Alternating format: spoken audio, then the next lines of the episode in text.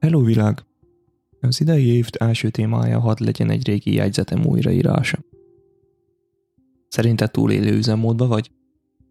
Némi körbejárás van jelenleg, hogy hogyan tudtam idáig eljutni. Mint kiderült számomra nem tudok eleget, ahhoz, hogy jó és kedvelt epizódokat gyártsak. Ha bár mentségemre legyen szólva, valahol el kell kezdeni.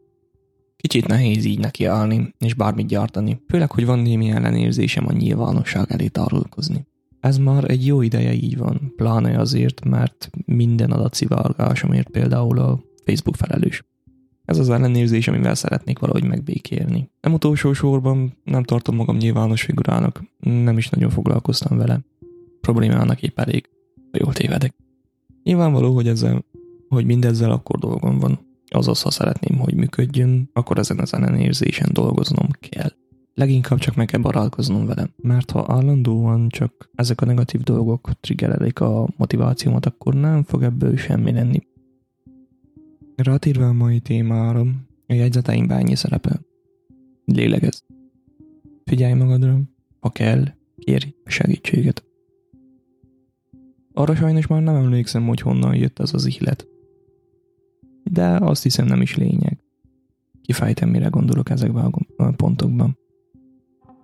Lélegez. Légzés és légzés között különbség van. Amennyiben egy számodra megfelelő technikát sajátítasz el egy lassabb, tudatosabb légzésre, akkor, amikor pánik van, vagy helyzet, könnyebben lehet venni. Figyelj magadra! Amennyiben rossz lelki állapotba kerül az ember gyermeke, hajlamos a napi rutinok kihagyására. Félreértés ne esik. Ha egy fogmosás, egy tusolás, fésülködés kimarad, azzal nincs probléma.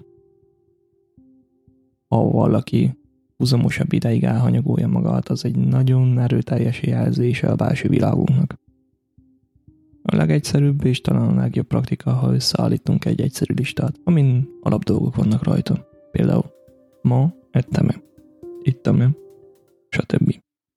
Ezek bárki számára banális problémának tűnhetnek, de amikor valaki számára az összes mentális energia elmegy arra, hogy ébren van, életbevágó lehet egy ilyen banális dolgok listája. Ha kell, kérj segítséget. Ez a pont azt hiszem önmagáért beszél. Amennyiben képtelen vagy egyedül kibogozni, mi történik veled, akkor egy szakszerű segítségnyújtás segíthet. Ha nem is a szakszerű, de legalább próbálj meg valakivel beszélni az érzéseidről, hogy mi történik éppen veled. Az is nagyon sok segítséget tud nyújtani. Összegzésként ennyit fűznék hozna. Nekem nagyon jó időbe érkezett. Ugyan már megfeledkeztem róla, hogy volt egy ilyen listám, de mai napig hasonló formában, három lépésben az azonosítom a problémáimat. Ezen egyszerű praktikának hála sikerült megtanulnom és gyakorlatba ültetnem a tudatosabb jobban levés. Üzzungással élni a nap 24 órájában könnyen belesodorhat az érzelmi világunk legmélyebb rosszul létében. De a külvilágra való és a fizikai testünkre való figyelés sokat, akár rengeteget is segített. Ezzel végére is értünk a mai epizódnak.